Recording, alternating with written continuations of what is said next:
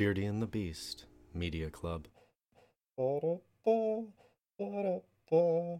This is placeholder intro song.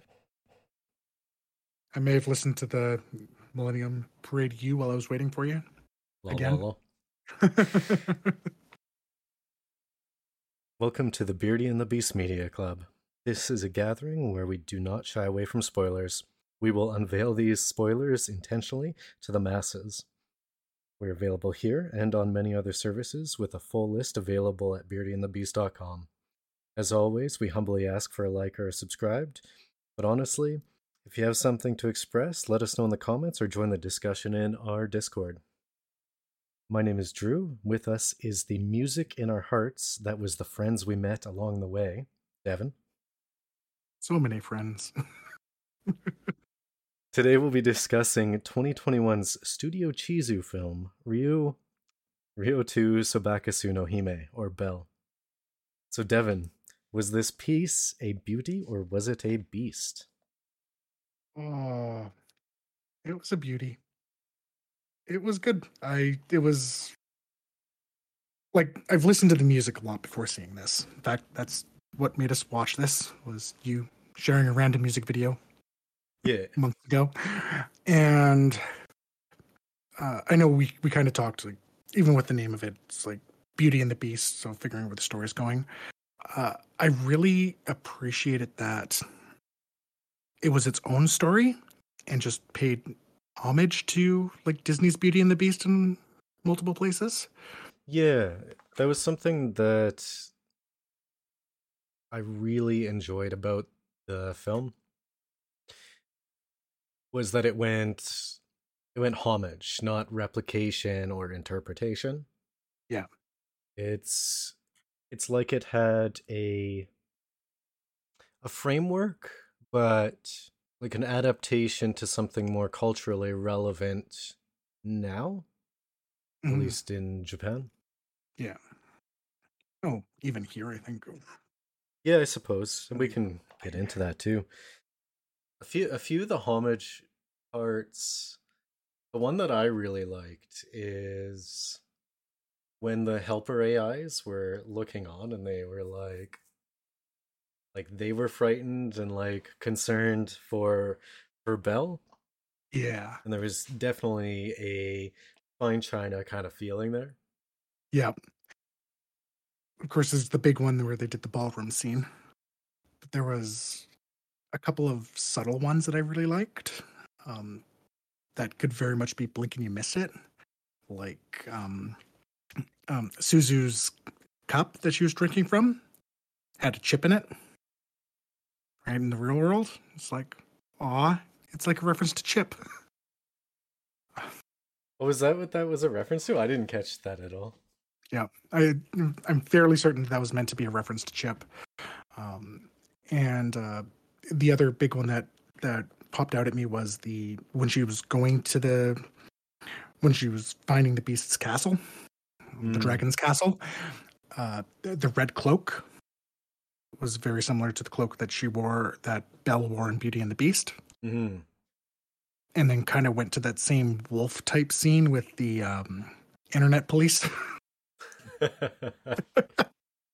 you know he comes in to save her like i i really it how that was done and yeah i really appreciated that it was subtle it was definitely an homage but it wasn't trying to be beauty and the beast Not at all. And in fact, I, I started questioning it like halfway through the film.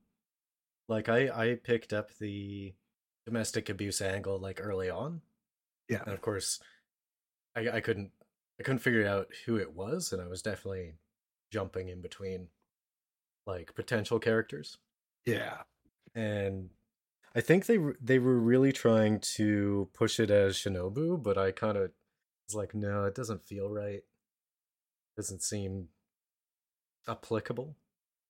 yeah i i was feeling like they were trying to go that way especially where he's like oh i've got stuff to talk to you about uh, it's like okay I, I could see that being because there was in an essence there was like a, a virtual love triangle right? Because you had Sh- Shinobu, and there there was at least affection around Shinobu and, and uh, Shizu, and of course Belle and um and the dragon.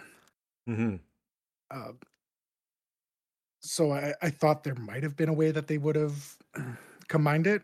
I was, and the thing is, like, he didn't come across as abused because I picked up that angle too. So I thought it was going to be um Shinjiro. I know they called him another name, and I can't remember what it is now, and I didn't write it down because I'm dumb. um, I thought it might have been him as well, but I was pleasantly surprised that it was nope, no one related at all. Just like- Especially in a, a world of like, would they say like actually 5 billion occupants of this virtual reality world? Yeah. Like, even the fact that it was someone in Japan was amazing. yes, literally on the other side of the country. Yeah. the I really wonder about I didn't see it as like a love love triangle at all and I or even a romance between Belle and the dragon. I think I at some points projected that upon like Dragon and Belle. It's probably because there wasn't actually any form of like developed relationship between the two. Yeah, they didn't. Yeah, I don't think they div- directly uh, developed it, but they did definitely mention it when Kei and Suzu actually met in person. they did actually say the "I love you." He did. He did, yes, And it wasn't even acknowledged. Yes, but there were other aspects that were throughout it too. Like you got to remember the the choir moms specifically call Suzu out for being in love. Mm. And I mean, she did go to kiss him, kiss the beast, but when he kind of pulled away, she changed it into a hug instead. Oh, just I, I saw it as an uh, initial. It was it was entertaining to me because it the way that I saw it was initial attraction, some events occur, and like immediately the uh, the moment goes to what was it uh Lu- Luca confessing to Suzu and her not even acknowledging it. Mm, so it's like emotion like emotionally and psychology like how much i'm wondering what could be considered just backlash from her thinking that she had lost her original love interest and was projecting onto another how much of it was us projecting the original story beauty and the beast onto this I definitely think there's some. I can see some aspects of this projection. Again, there's just there's enough references to it, so almost in the same way that um, when we look at Mononoke, like we, we know that um, that um, San and oh, why can I not remember his name? it's Like, not that they're- like there's attraction there, even though it doesn't fully explore it. But there's again those passing references to it. I mean, the story isn't about. It's not the love story that we have from Beauty and the Beast, but it's what you'll do from love, and it's what gives her that sense of protection. Like yeah why she felt like she had to go there, but the story didn't need to be about their romance. well this story wasn't about romance at all Yeah. No. But it was definitely this was definitely like girl finding herself which i kind of like called from the get-go mm. Well, it's the whole concept of grabbing an avatar in a new world. the the first thing that i i wrote down was learning to move on uh, from mother's death and finding her her voice Yeah. i'm like and i'm glad that they stuck with that Yes. and i'm glad that any any romance plots to it were back burner Yeah. in fact the the fact that uh what was it shinjiro and uh who was the other girl ruku Um, is that Ruku or I've got her?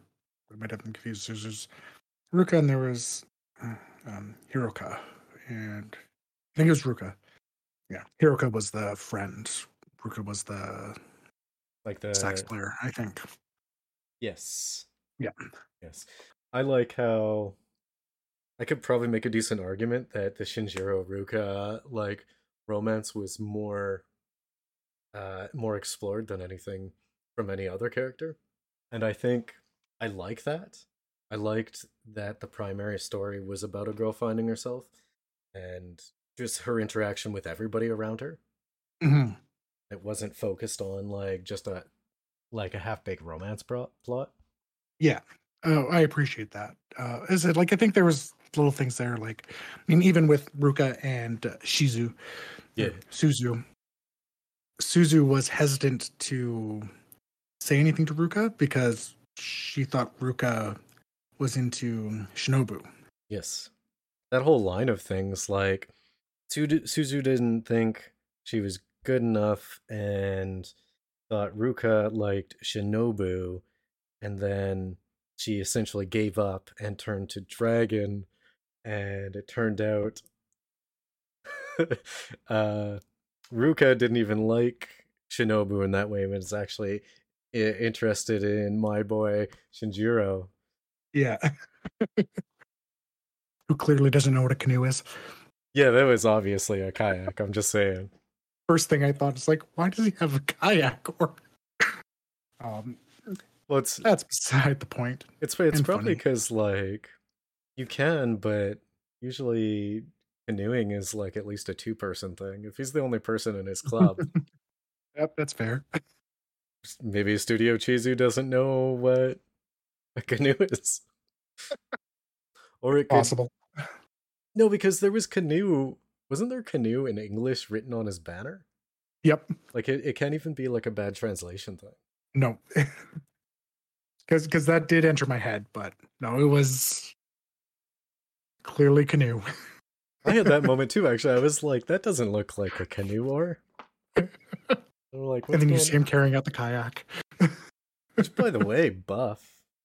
Yep. Actually, I Um, would. I'd like to take a moment. That whole, that whole interaction between uh, Suzu, Ruka, and Shinjiro, like the whole like confession thing, had me smiling from ear to ear, and like I thought it was so adorable. It was so beautiful. Uh, uh, yeah, the smiling ear to ear. Um, it's like, and it played the rule of threes again really nicely. Like, Mhm. you know, he backs off, she pushes him in. He backs off, she pushes him in again. They say they both like Belle, she backs off. I'm like, that's a great payoff. I find it interesting that everyone knew that she was Belle. Uh. Oh yeah. I found that interesting. Uh, not a hundred percent certain where it came from, but I'm fine with it. It was fine. It was one. Of, it was one of those moments where I I forgave that for the sake of the plot. Like I think it was important enough for them to have known to set the tone, I agree. but It- wasting time explaining how they would have known would have taken away from the story. Yeah, it was one of those things. It's kind of like, huh, how'd they all know? But I, like I said, I don't mind it. Mhm. it, it to me actually i think it where it works really well is suzu's feeling super alone. Like after her mom after her mom died she shut herself off from everything. Like, she actually mi- mirrors the beast very well in that regards. It's one of the things i noted. And even though she's feeling super alone you know we have um shinobu trying to reach out to her multiple times and she just and she's just backing away and Yeah. and so Yeah, I saw res- that as it's like you were never alone, even though you felt alone. No, I agree. It's you just made me realize though that there was kind of a reverse aspect in the real world. Mm. So her as like the solitary beast in the real world versus Belle in the digital world, it's an interesting juxtap- juxtaposition. hmm But yeah, I agree. Like she had so much support structure there for her, and it kind of it kind of highlights, especially in the teenage age, like where you have you have so much but you can't see it. So many people that Yeah. are actually there for you, and like such an established support structure, even when you feel alone. Yeah. Well, she was in such pain, like they they did very good at showing that with her. hmm Um, and you know, while while the dragon had the the physical pain, like she definitely had the emotional pain. Why they connected, and like there there were lines that just popped out to me. Like I think she was talking with Shinobu and talking about their parents, Yeah. and she's and she's just like, well, at least you know you can talk to your parents. And I'm just like, your dad's trying so hard. I understand why you're not, but he's trying. He's asking you if you want to have dinner every night. um, and it, it was so heartwarming when she's like, "Yep, let's have dinner at the end of the film." hmm I I'm like, oh, such growth. Many growth. Much wow. the the uh there's so much there's so much about Suzu that she couldn't see about herself that she would grew into. Mhm. So when she's trying to sing and trying to sing on the bridge, she ends up like throwing up and falling over. Yeah. But it's quite clear that there's an emotional blockage there. Yes. But I would contend that she could sing. Otherwise, there's like she was in a choir. Like Well, these women have these these women have seen heard her voice before. Yeah. Well, she was in the choir. Um, everyone at the karaoke said sh- they knew she could sing. hmm And we remember we had the flashback of her actually mixing music with her mother. Right. So so I agree. It's it was definitely an emotional blockage. It's like I understand her going into into you, um, the name of the virtual world, and being able to sing. Uh, I almost expected all of her dialogue to be singing. That would have been Like, fun. yeah, it, was, I mean, It would've just been- comes in and Too much, but would have been fun. you know, or at least sing songy, I guess. would Yeah. be, um, right. You just have that melodic air to it, and and one thing that I found absolutely heartwarming when, again, this ties to there actually being affection between her and and the beast, is the choir. Uh, one of the choir ladies said to her, "It's like, yeah, there was a guy I liked back in middle school, and for his birthday, I gave I wrote him a song." to her going and just out in the real world singing and coming up with a song right right for him and i'm just like seeing that growth when the last time we saw her try to sing she's again hiding under the the xylophone or throwing up on the bridge to just singing without a care Well, they they they revealed the the end of the movie in that part. Mm. Broody loner boy who's younger. I thought I thought that was interesting and something that I I noticed almost immediately. Yeah. yeah. It works. Oh, they, they they built it all up well, and actually, that was honestly one of the things that did have me kind of leaning to Shinbu, Shinobu, possibly being the dragon, was seeing how different Suzu compared to her Belle persona was. It's like I could see the I, I almost expected the opposite to be happening with the Beast shows as being outwardly okay in the real world and but actually being a broody emo kid in um, in the online world just because i was seeing those parallels between how shuzu and ryu were hmm so so i kind of looked for another um, spot like that Yeah, I would have. I I wouldn't. uh I wouldn't have enjoyed the the overall story of the show as much if it ended up being Shinobu. Yeah. Maybe No. I would have maybe given it some leeway if it was Shinjiro, Mhm.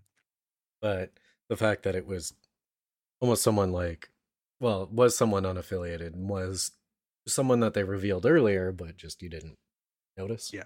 absolutely love that I, I think the story is much better for doing that I think this would be a good, a good break for me to talk about the things I don't like. all right Because I got a lot of good things to say about this um, Yeah, sure. film. Because it's uh honestly a great film. Though I appreciated the anime difference between the world of you Mhm. and the like outer world, I just really don't like uh, cel shading. Mm. I don't think it adds anything. I think there's only negatives to it from a visual standpoint. And it's it's mostly just like subjective. It's opinion. Yeah. But it's it's the way that I would explain it, in my own personal opinion, cel shading is kind of like that kind of like the uncanny valley when it comes to like 3D animation. Mm, It's just like something feels very off about it. yeah. Uh, Uh, I can see that. Uh, I've definitely seen some where it's like, oh god, but why? mhm. Um, I've honestly put off watching like Ghost in the Shell standalone complex 2045 because they changed it to computer animated. yeah. Uh, They, as much as I love Ghost in the Shell, but thankfully, In this they, case they didn't abuse it. yes, It was used as tastefully as cel shading can be used. and done for very sti- and clearly done for stylistic reasons. Yes, that's where Clearly a lot giving forgiveness that- comes. Yeah. Speaking of the real world, man, did I get some Ghibli vibes with how those some of those landscapes looked. Oh yeah, Like, oh, this is oh top tier. and honestly, it was how good the uh, real world was that it it somehow both added and took away from the cel shaded world, the Mm. world of view, because of how quality it was. It took me when it would switch between the two worlds. I would become a I was no longer part of the film. I was a viewer of the the film. Right. So there was like that shock of it. Mm. I mean, there's no good way to do that transition. No. Though I do like the when she first enter- entered, you had that uh, Magical girl transformation. magical girl transformation into the gates of full Full Metal Alchemist. Kind of Yep. creepy. Like I was like, what? It was. Yep. It was a mood. It was a mood. um yeah how good it was took away from it but because of how distinct it was added to it and Mhm. gave you the feeling that this is a separate existence. Yeah. um the only other thing i didn't like is there was no acknowledgement of the father's emotions. Like when it comes to the the loss of his his wife i didn't see any acknowledgement of that. It was just all about suzu and i know the story is about suzu but i would have liked like a grain of something there I think I disagree with you on that point. So, I mean, this is a few years later, right? From from when she lost her mother. Um, you can tell like just how young she was, right? in the in the flashback. To me, I saw that pain in his attempts to give her a ride and his attempts to have dinner with her. I I and this could just be me filling it in.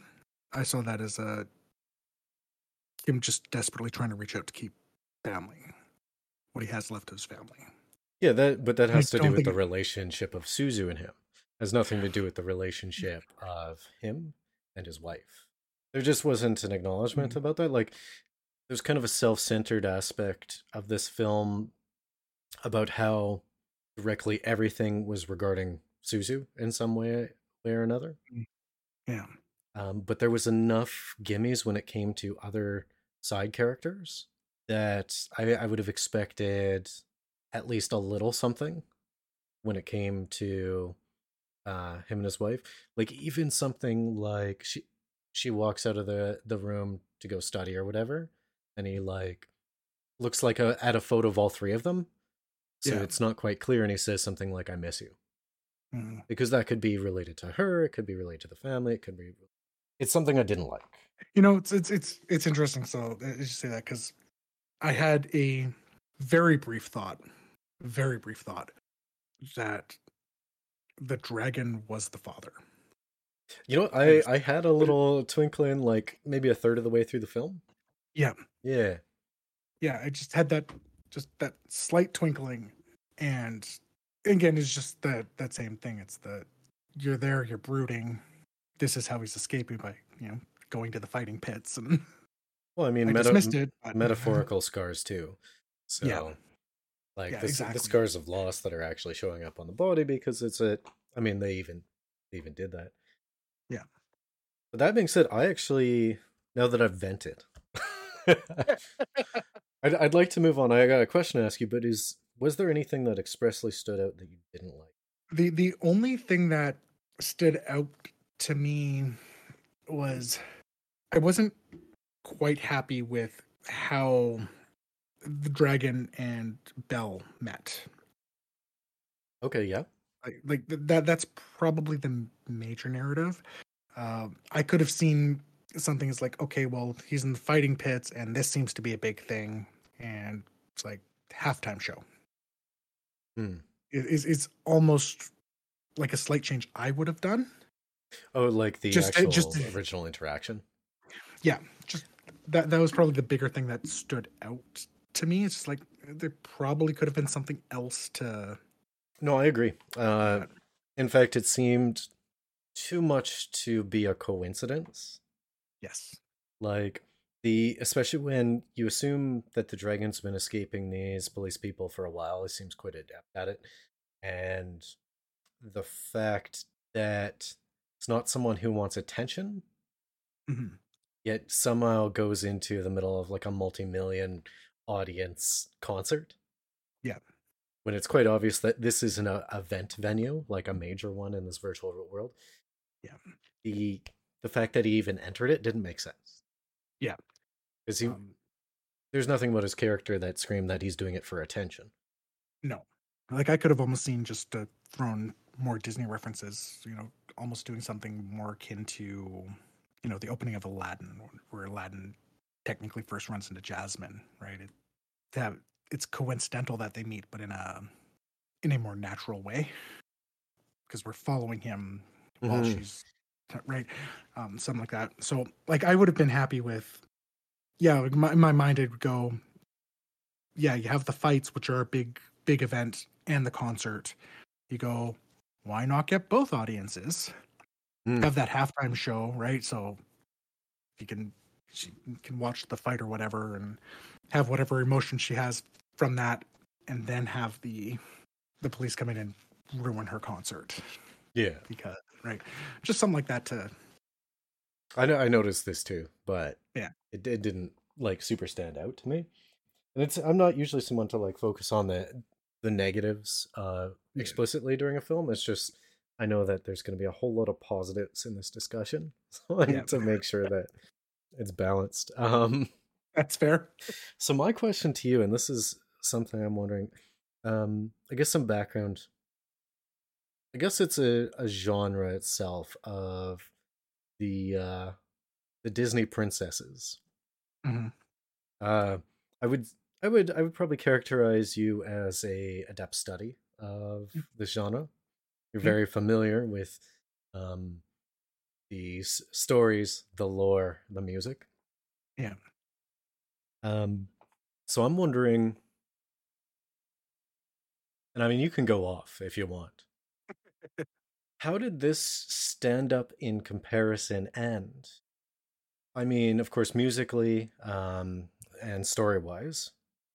And my follow up question Do you think Suzu should be crowned as a Disney princess? Okay. So let's unpack this in a few different ways. Uh, of course, I am. I am your captive audience. Really help me. So, so I'm going to start off with the music Yeah. and, and, how that's done. Uh, one benefit, so even though this was obviously a blind watch through, um, I did have the benefit of hearing um, like the Millennium Parade "U" Yeah. um, song before, um, and I found a version of the song that kind of had a little bit more of the music mixed in, so a few more of Belle's songs kind of all Is it like a All kind 15 of hour mil- Millennium par- Parade loop on YouTube? yes. Um, so I was very aware of the music going in, Mhm. and I knew that there was going to be narrative importance to it. So I'm looking at how is this going to affect the film. Uh, one of the things I've noticed right off the bat was the themes that were playing in Belle's songs were mattered throughout the music, like even the instrumental pieces. It was subtle, but there was clearly the building up of the themes Mhm. uh, of her songs. and it helps give that emotional resonance that tied the story together. Did it um did it satisfy you in a way like um expressing the emotional state and the overall themes of that section musically? So how it would be expressed in a Disney film, they often do their best to do that. Did it would it stand up to your bar when it comes to expressing it? I would say it does pretty close. I Mhm. think the places where it the places where it doesn't doesn't come from how it was presented, it comes from reading the subtitles of the lyrics Mm, while she's singing. Um, so it gives it, it just by the nature of watching it that way, it makes it a little harder to to fully connect because you have to split your focus a little bit. Um, I found the like basically her first song coming in is her "I Want" song, right? Talking about the melody, showing her the path, and um, which is just perfect. It it talked, to, um, especially when you juxtapose that with her literally just throwing up, yeah.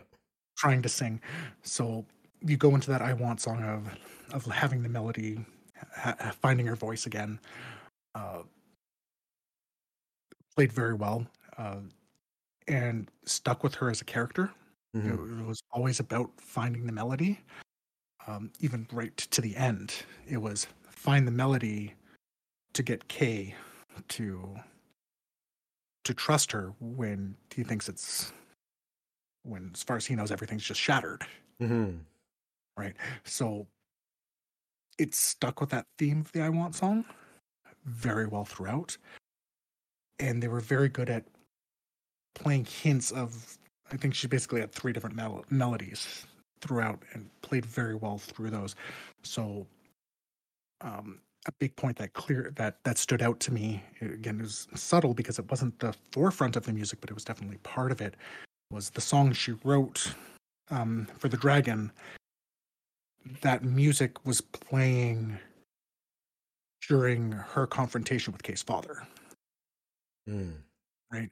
So they kept these themes, right? So this is a song that she's made to have that trust, to build that relationship with the dragon, and having that thematically being there Well, she's standing as an for undertone her. while she's standing up for him. Yeah. Uh, so it definitely definitely stands out stands up that way. Uh, it's a the I found the music fit very well, much like it does in Carole on Tuesday. Mm. Um, Carole and Tuesday had the benefit of the songs all being in English, so we didn't need to worry about splitting the focus in the same way. But um, it was definitely there, and it helped that I was familiar with the songs, so Was I didn't someone completely lose it. as someone who wasn't as familiar with the songs, even though this was a show or a movie that I had discovered. Um, I s- even while reading the subtitles during the singing, Mhm. like the the way that it was expressed by Kahu or Kaho Nakamura, uh, the singer, there was no part of that song where I was taken out because I had the split focus. Yeah. I I still felt the emotions, maybe not as strongly as if if I was Japanese or understood Japanese. Yeah.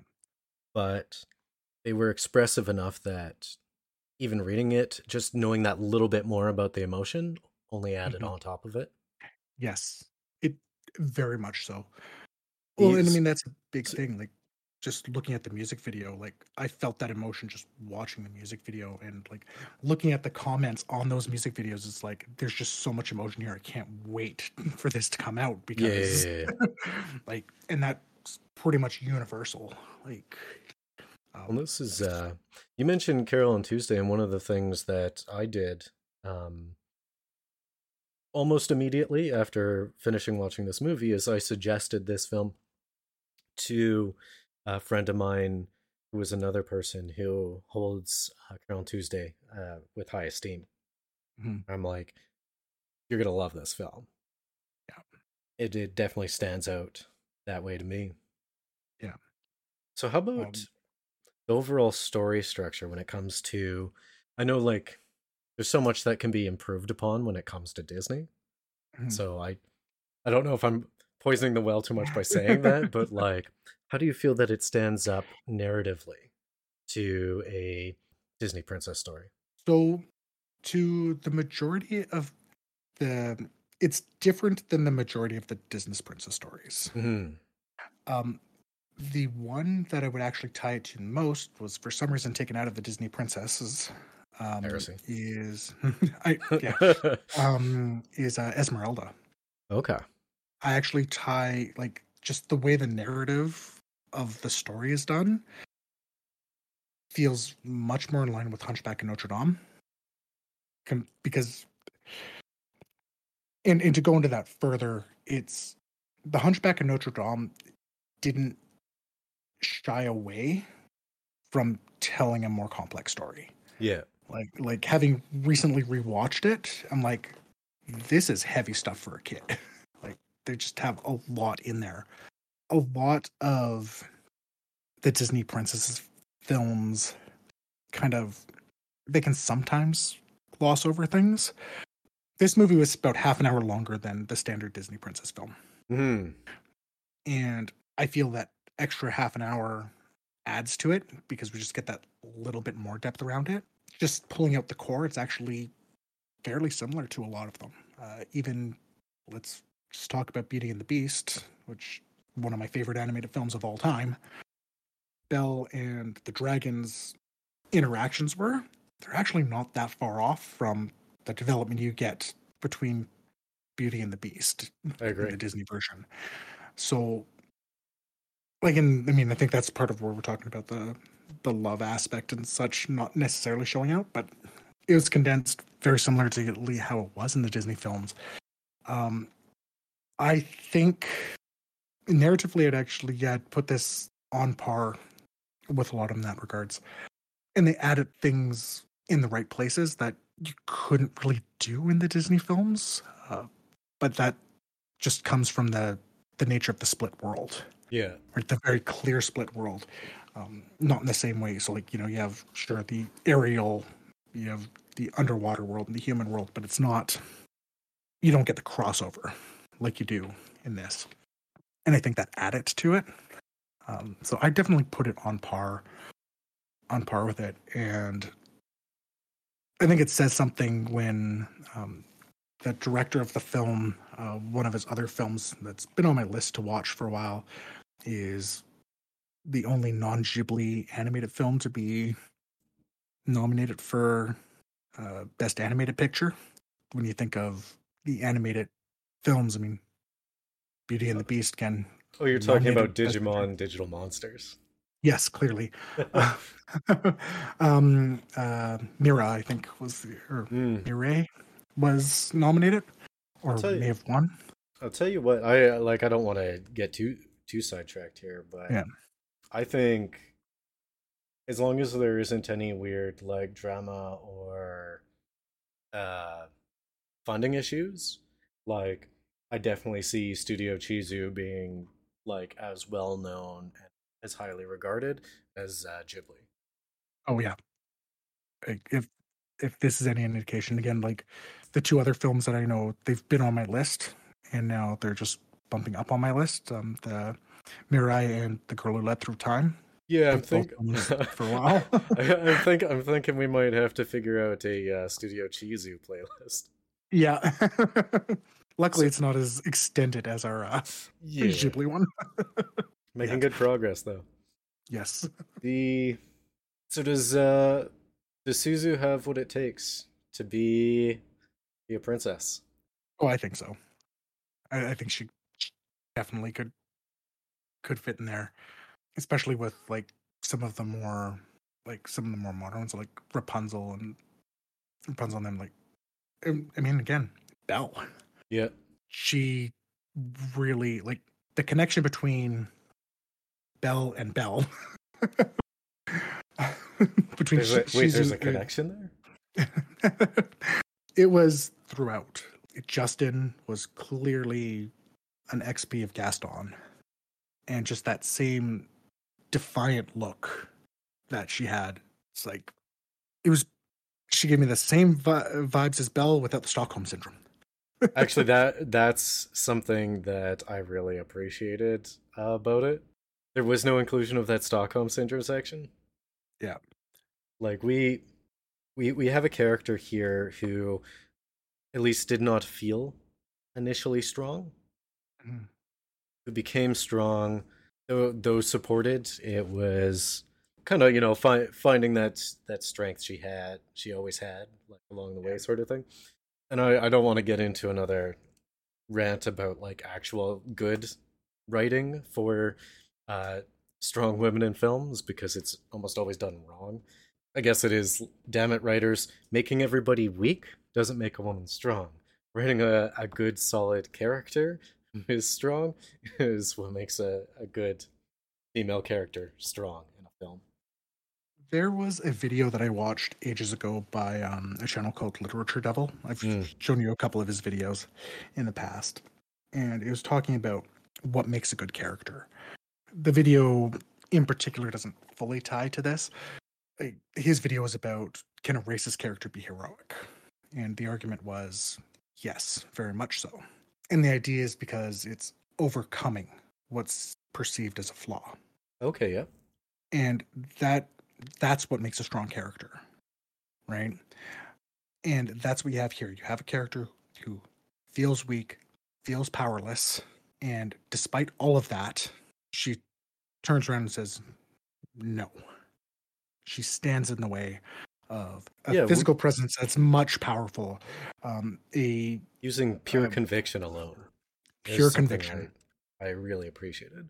Yeah, and she was willing to give up everything and knows fully well that she was giving up everything and it could end it real bad for her in the physical in the physical world and in the digital world Mhm. but she refused to give in and that's the strength that's strength Well, it's strength of character is what it is. Yeah. Like gaining that strength of character is what makes us a strong character, and I think they express that so well in this. mm-hmm. To to the point where like, uh, when I when I stopped watching this film, I'm like, that's how it's done. Is yes what I said to myself. Yeah. And and they they did it in so many ways throughout the film too so i think to um suzu's mother hmm right? She, you know, her mother's clearly there for her, you know, teaching her how to mix music and such. I thought was just beautiful. And, you know, to her feeling like her mother abandoned her, to her feeling it's like, why did you care about this kid more than you cared about your own daughter?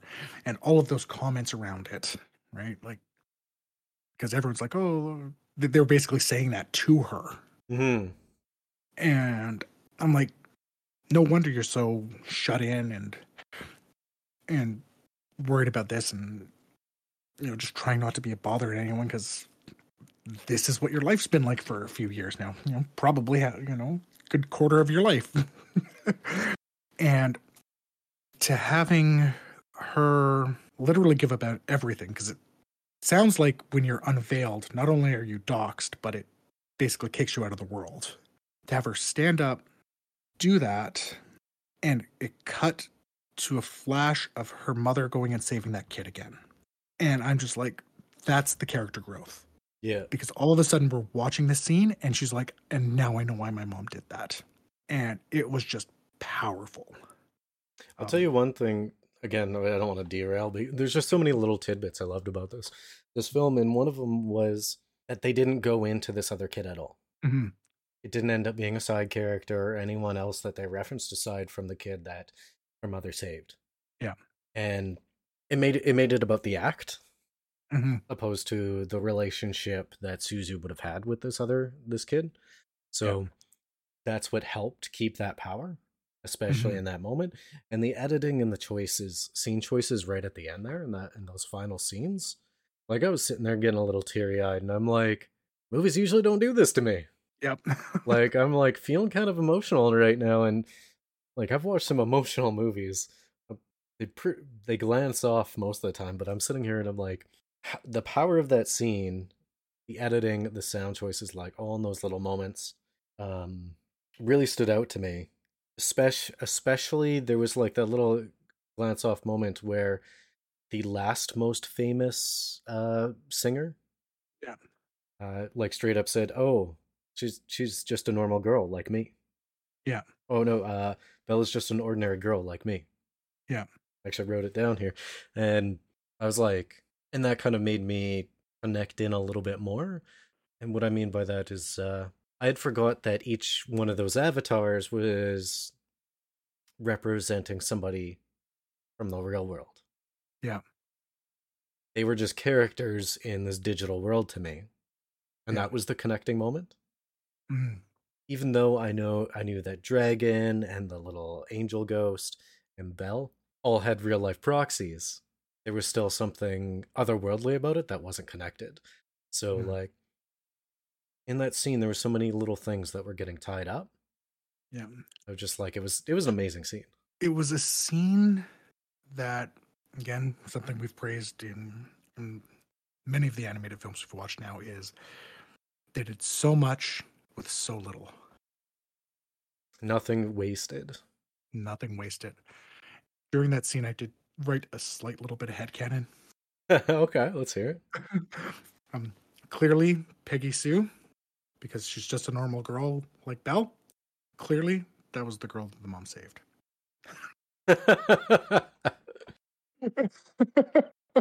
Nothing tying it at all. Just, I'm like, yeah, this is my head headcanon now. Okay. I mean it, it doesn't fit in my head canon, so I Well, won't do anything to disrupt yours. Yeah, it's not realistic in any way, shape, or form. It's like, yeah, especially considering they actually did have the characters so disconnected, which isn't a bad thing, like we've said. I wonder. I I actually had to check the writer of this film because I mean I might I might have to ask my friend who I suggested this to, uh, or hopefully people will discuss it in the comments or at our Discord. But I had to check the writer, and it looks like it was at least prime credit was Mamoru uh, Hosoda, and I actually had to check, and I'm like, was this written by a girl? Hmm. Because it seemed to me that I mean, I might be just generalizing or something, but everything about it seemed to be giving me the perspective of a girl as if it had been written by someone who had experienced that as a girl. Yeah. So there was there's something very like I was surprised. Mm. Um I mean there might be su- like subwriters or other like other people who also contributed to it, but there was something about the tone of it that made me made me assume that like this perspective a, of a teenage girl could have only been written by someone who had teenage years as a girl. Yeah, it's interesting because Miyazaki of Ghibli Hmm. manages to catch it as well, though, right? Like Spirited Away, I get that feeling too. So, you know, it could just be people, you know, I don't know. Maybe it's just they care about the characters enough to, To like make that extra effort. yeah, to make that extra effort. And I mean, the so Well, they don't Um, treat characters as an identity. They treat Right. characters as a fully fledged thing. Like even Shinjiro, who's like your your goofy kind of your your goofy guy, he's fleshed out enough that like I assume that he was clumsy. However, there's Mhm. nothing about his character that actually says that he's a clumsy person. Yeah. They just went into enough depth with them that you're able to make assumptions about the characters in these ways. here's one thing I do know with Hosoda Mamoru. Even though like the majority of his credits, when you look at it, it's like, oh yeah, Digimon and stuff. Well, that's when he was with Toei. Yep. But there were other things that he's done too, that he's done writing on and um animation on. Um like Revolutionary Girl Utena. He wrote an episode of that. Episode writer. Yeah. Which by the way, top tier, probably one of my favorite animes of all time. Sounds lame. he did animation with some of the Sailor with some Sailor Moon, uh, um, a couple of the Sailor Moon. He was key animator for um, the SuperS movie for Sailor Moon. He was key animator for it looks like three episodes of Utena, Galaxy Express nine nine nine. So he- he's got ties to Like more expressive animation. yeah. The Right. and it really th- that experience really shines through there was a a few moments that I was just blown away uh, with, even in this. Like I'm I'm adverse to cel shading. Yeah. and they did it in such a way. A few places I was just amazed, like how beautiful it was. hmm Like you mentioned the ballroom scene before, I much preferred the ballroom scene in this compared to the original Beauty and the Beast. Like Yeah. the way that it filled in. Yeah. I thought it was amazing. Or like the dual sided city and with the moon in the middle. Like Yeah. sh- shots like this, I was just amazed by. And there's a few points I was like, wow, that's that's beautiful. Yeah. I definitely definitely knew what he was doing I mean like just looking at posters for the other films that he's been very much directly and it's like you can i can see that same type of expressiveness throughout like Mhm. and i can very much see him being the true successor to to what miyazaki's done Mm-hmm. um speaking of just- especially if uh, earwig is anything to uh, Yeah. Fun fact. Hmm. He was offered Howl's first. maybe Howl's would have been a good movie That's exactly what I expected you to say. the one thing that I really, really appreciated was it was a bit hyperbolic, but they did actually go into expressing a lot of the social media anxiety that kids would be going through around that age. Mm, Like putting so much relevance into anonymous comments online. mhm. like i i don't give a crap about it like you know me i i deleted all my social media a decade ago like Yep. before it was cool to delete your social media i already said that this is trash fire and it's going to ruin people.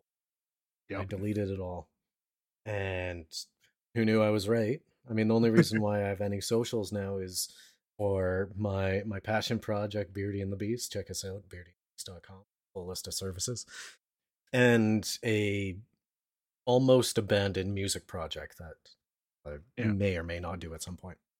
Especially like how kids focus on the negative in some Mhm. of these actually. I just guess people in general, not even kids. So you had her come in and she's like, "Ha- half of these comments are saying bad things about me, and her friends like, and half of them are saying good things. Yeah. I actually really appreciated that. And it's like, no, it's the controversy. If you just have them all saying good things, then no, then you, you haven't really made it. It's true. Right. the, the the hate comments is what shows you uh shows you've made it. So start giving us some hate comments. Oh, please don't. My fragile soul won't be able to take it. If you do, make sure that there are comments on the video or on the podcast. it's and yeah, I think it's something that people can so easily miss, especially when it comes to um, to influencer culture. hmm It's just it's all about the oh yeah no we've got to get that likes we've got to get those likes, and I mean when social media is set up to your everyone's only showing the best parts of themselves, of course that's what you're gonna you're gonna get, and it's gonna shatter you because all you're hearing is you're like but this was the absolute best and you spent all this time doing the absolute best and someone didn't like it and oh Well, I mean, you know me. I mean, maybe this is just like a weird upbringing of me, but when I was, I, I did motorcycle classes, and during the classes, I got taken aside by the instructor. We all did. Um, Yeah. It wasn't a special exception. But, uh, to be given uh, tips and matters of approval. And all, for me, they were all like generic things, like more suggestions. And I'm sitting here and I'm like, criticize me harder, daddy. I'm like, tell me where I messed up. Otherwise, I'm not going to be able to improve. yeah Um, but I can definitely see how it's easy to get inundated with that. And, and I mean, like I know there's the whole idea of celebrity culture, and I guess that's one big difference between you know mainstream celebrities and e-celebrities is mainstream celebrities have a buffer. mm, They're not the ones reading the mail, that's true. so it's not surprising that you're just going to get that the negative comments can just pile up if you let it. Like, doesn't surprise me in any way, shape, or form. I just speaking of the social media aspect of this. There was one thing that, and again, not a negative on the film, just kind of something that surprised me. I didn't expect her to be an instant viral hit. Hmm. I, I, I did think there was going to be a little build up, like, but I think that's just what my assumption of what the film would have been around about a little bit. Yeah, I didn't. I didn't go into it like expecting anything like that. In fact, I didn't expect that side of it at all. So Mhm. it it didn't take away from the film. In fact, it Mm. structurally for me it made it make more sense, Mhm. especially given her character. Yeah. So you have someone who feels weak and powerless being tossed into this limelight and how she separates it and she's trying to put on her strength at least temporarily becomes this avatar. Yeah.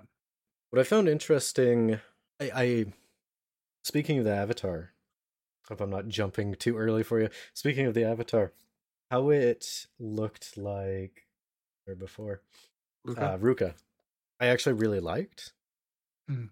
because the way that it was, the way her character was when it started, it's supposed to be a representation of her based on biometrics or some like uh, high science thing. yeah. So, even though she lacked the confidence, we as the viewer got to see the beauty of this character on the inside immediately. And that was expressed by her taking something that looked similar to the most beautiful girl that she knows. Mhm. So they kept fawning over Ruka, and then when it gets emulated into you as her avatar with some changes, especially during that express expression of like it taking on her. Yeah. Um I thought was a nice like a little tidbit that they had done. It, it's it's interesting. It's like I see why they thought she was looking like Ruka, and they both called it out throughout the film. I find it kind of funny because I didn't think it looked like Ruka. And I know why. I know why. Aside from the fact that I mean, like it's animation, like you, we can separate out pretty good. But from Yeah. a character aspect, is she took on that form based on her anxiety and her weakness. Yeah. But we got to see the beauty and the strength within before of her before she did. Mm, So we already saw her as a fully realized character with her own flaws and weaknesses and strengths, but she didn't see it at that time. Yeah. So that's what that projection was like. Even though there was some similarities, that was just like a form of emulation, but she's still unique and still beautiful. Uh, and that's it- what we, it- it- yeah. yeah, it, it's interesting. It's like just as we're talking about this, it's like just to reconfirm this to myself. Like, I actually pulled up an image of Suzu and Rika, yeah. and like Oh, Belle The two of- Ruka. nope of Suzu, and they actually look. They don't look that different. hmm Like, really, the biggest difference is Ruka's got longer hair, Yeah, and the freckles. But it- and Suzu has the freckles. But Which, by the way, every freckles are top notch. uh, I find it so funny. That they're like, uh, people are like, oh, but it's a negative. Like, but why? No, top notch. I agree. Yeah, top notch. Speaking of top notch, this this film. Yeah. Uh, I guess I got to throw an arbitrary rating at this, hey? yeah, we do have to do that. Um, I would give this film 4.5 billion followers out of of a potential 5 billion. Yeah. This is this is my my highest arbitrary rating to date. yeah, um, I can't disagree. This is a piece that I would be shocked if this piece doesn't go down in like the if this doesn't uh, get lumped in alongside Spirited Away, Princess Mononoke, Beauty and the Beast. Like it is It is- everything. It's got everything. It's yeah, I mean it's it's stunning. It's got a unique yet revealing perspective. I think it's well written. I really like the fact that again the characters are actually well written and unique and Mm. more than just an identity and that I don't know if I'd feel the same after a rewatch, but what I can say about this is when I watch films for Beardy and the Beast, I watch it with an analytical mind. I had to keep reminding myself to to watch it in that manner. I lost myself in the film enough times that I was like, this has to be one of the best films I've watched this year. Yeah. I actually did the same thing.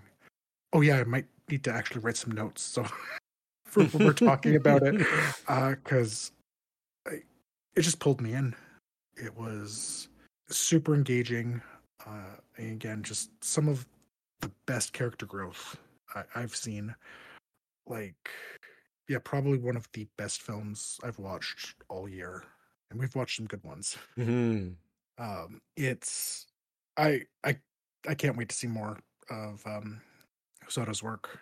Like if this is any indication. I wouldn't I wouldn't be surprised if if one of uh the Studio Chizu films actually draws a tear from me. Yeah. Like and I don't even know like which tear related emotion it would be. Because I feel like they'll be able to do it like happiness, sadness, like loss, tragedy, Yeah. you know. This is one of the films like one of there's only been one other film that we watched where it's like I just have to stop and kind of absorb after the film was done. Hmm. Like it just Uh, which what was the other film? uh Requiem did that to me. Oh yeah, Requiem just messed me up. Yeah. Um yeah. And um the other actually it was uh Requiem did that to me and um uh, Kaguya.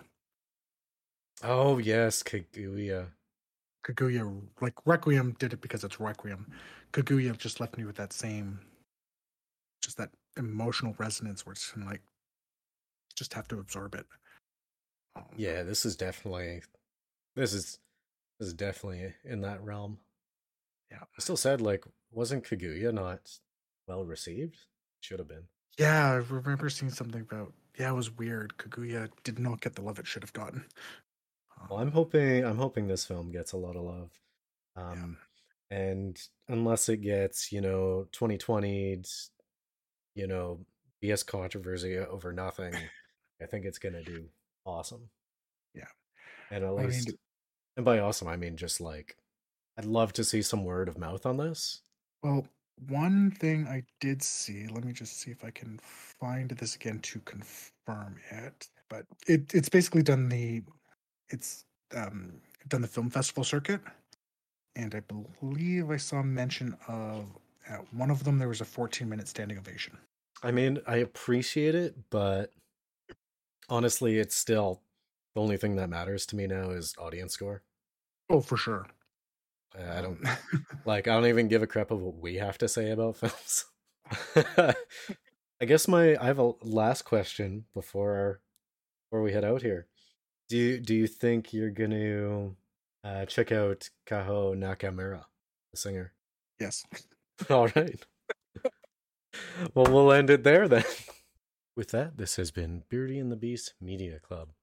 Join us next week with special guest Ashley Good from Getting Weird with Ashley Good, where we discuss the infamous The Room. As always, we are available here and on many other platforms with a full list available at beardyandthebeast.com. Like, subscribe, or join the discussion in the comments or at our Discord. Peace.